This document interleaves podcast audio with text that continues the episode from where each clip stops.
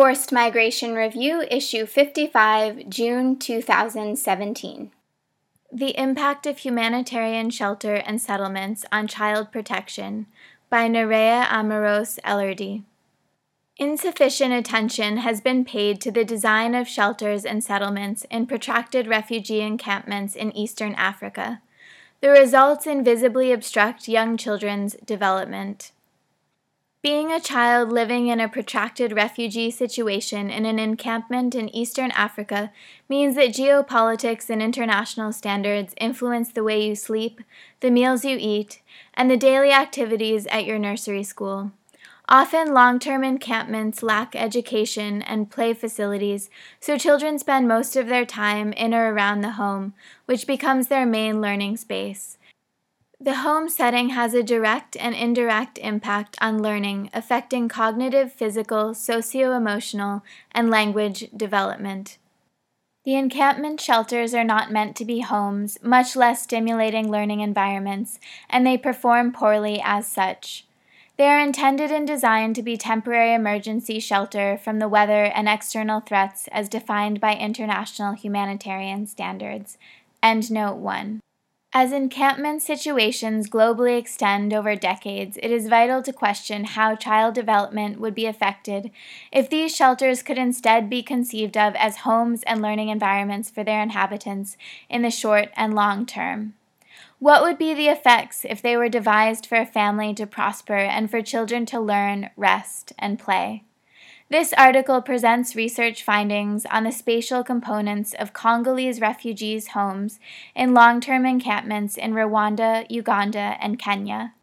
Gathering knowledge of the home spatial components that sustain and trigger learning, as perceived by their inhabitants, could generate recommendations to turn existing and future shelters into family homes and stimulating learning environments.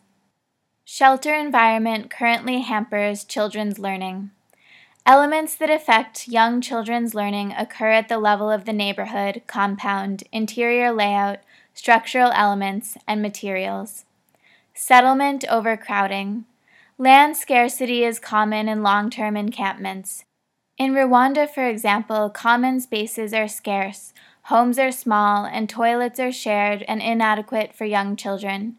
The extremely small and overcrowded shelters are placed on congested and steep sites. The majority of the one or two room homes house between 2 and 12 people in 12 square meters. These characteristics provide for congested, noisy homes and higher rates of physical abuse. Young children's brains react by developing coping mechanisms that affect their attention span. End note 2. Compounds. Congolese homes usually have no surrounding fence, thereby lessening the ability to control young children and allowing passers-by to interact with activities in the front and backyards. Only homes in Kakuma, Kenya, highlighted as the most unsafe of all camps studied, consistently had fences.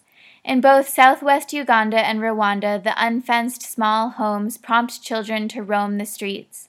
All respondents listed the fences as a must have and the streets as one of the main risks to children's development. Home arrangement. On arrival, refugees are provided with a plot. Size varies according to host country, a tarpaulin and poles for the construction of a temporary shelter. In both Rwanda and Kenya, the humanitarian agencies help build the first structure. As the tents evolve over time into mud constructions, typically rectangular in the cases of the Congolese, lack of space and resources tend to restrict families to one or two rooms. Only the latrine, if they have one, is detached from the main house. One room functions as a living room, eating area, kitchen, and bedroom. If there is a second room, it functions as a bedroom and doubles as storage and is sometimes shared with animals. Sharing of uses in poorly ventilated small rooms contributes to unhealthy, smoky, smelly, and damp interiors that make children ill and often prevent them from attending school or playing. Material and structure. The mud homes lack foundations, have precarious roofs, and are ill equipped to manage storm waters. All these factors contribute to structurally weak, damp, dark, and dusty environments. As the residents lack proper materials to create secure wall openings, these structures admit little ventilation and light. Leaks and rotting bases are common, with some children expressing fear of their homes falling down on them. Roofs made of iron sheeting and tarpaulins contribute to the interiors being scorching hot by day and chilly by night.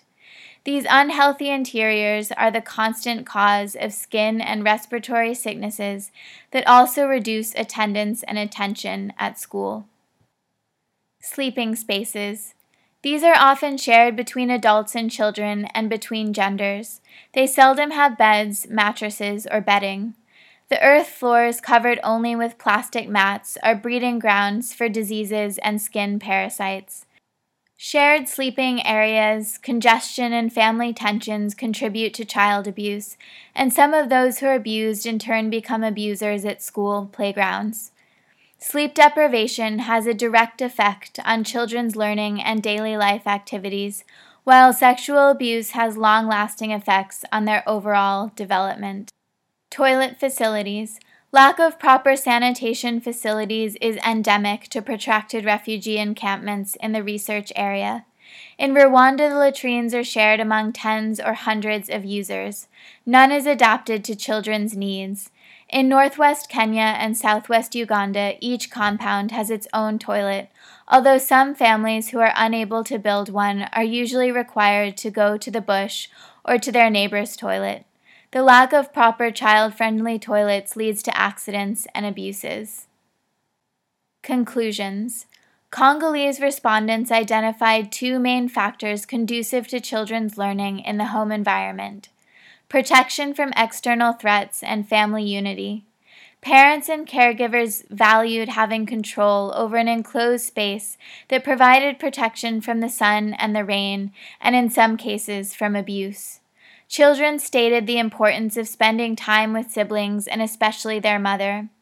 All respondents agreed that being safe and feeling secure at home reinforces children's self esteem and confidence, affecting direct and indirect learning and preventing risky behaviors later in life. Respondents recommended design interventions aimed at improving the family's unity and children's holistic development. They fall into two categories preventive elements and stimulating elements. Interventions to prevent family disruption, child abuse, sickness, accidents, and disappearance.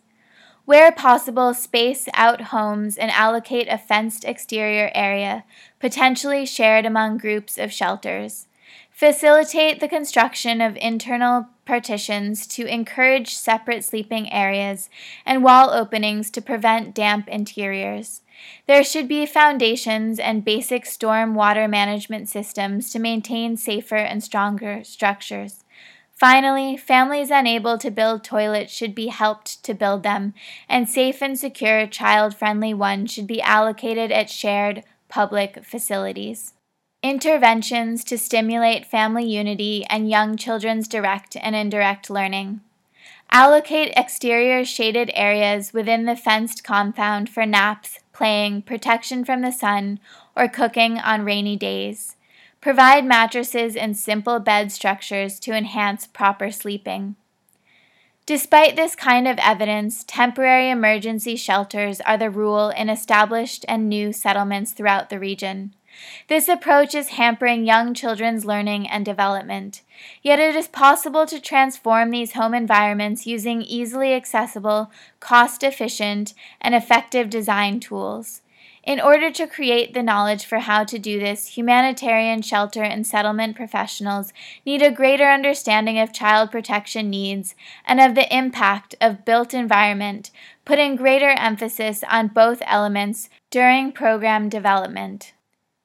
Nerea Amoros Elorduy, N E R E A dot E L O R D U Y dot 14 at UCL dot AC dot UK, PhD student, The Bartlett, University College London, www.ucl.ac.uk slash Bartlett.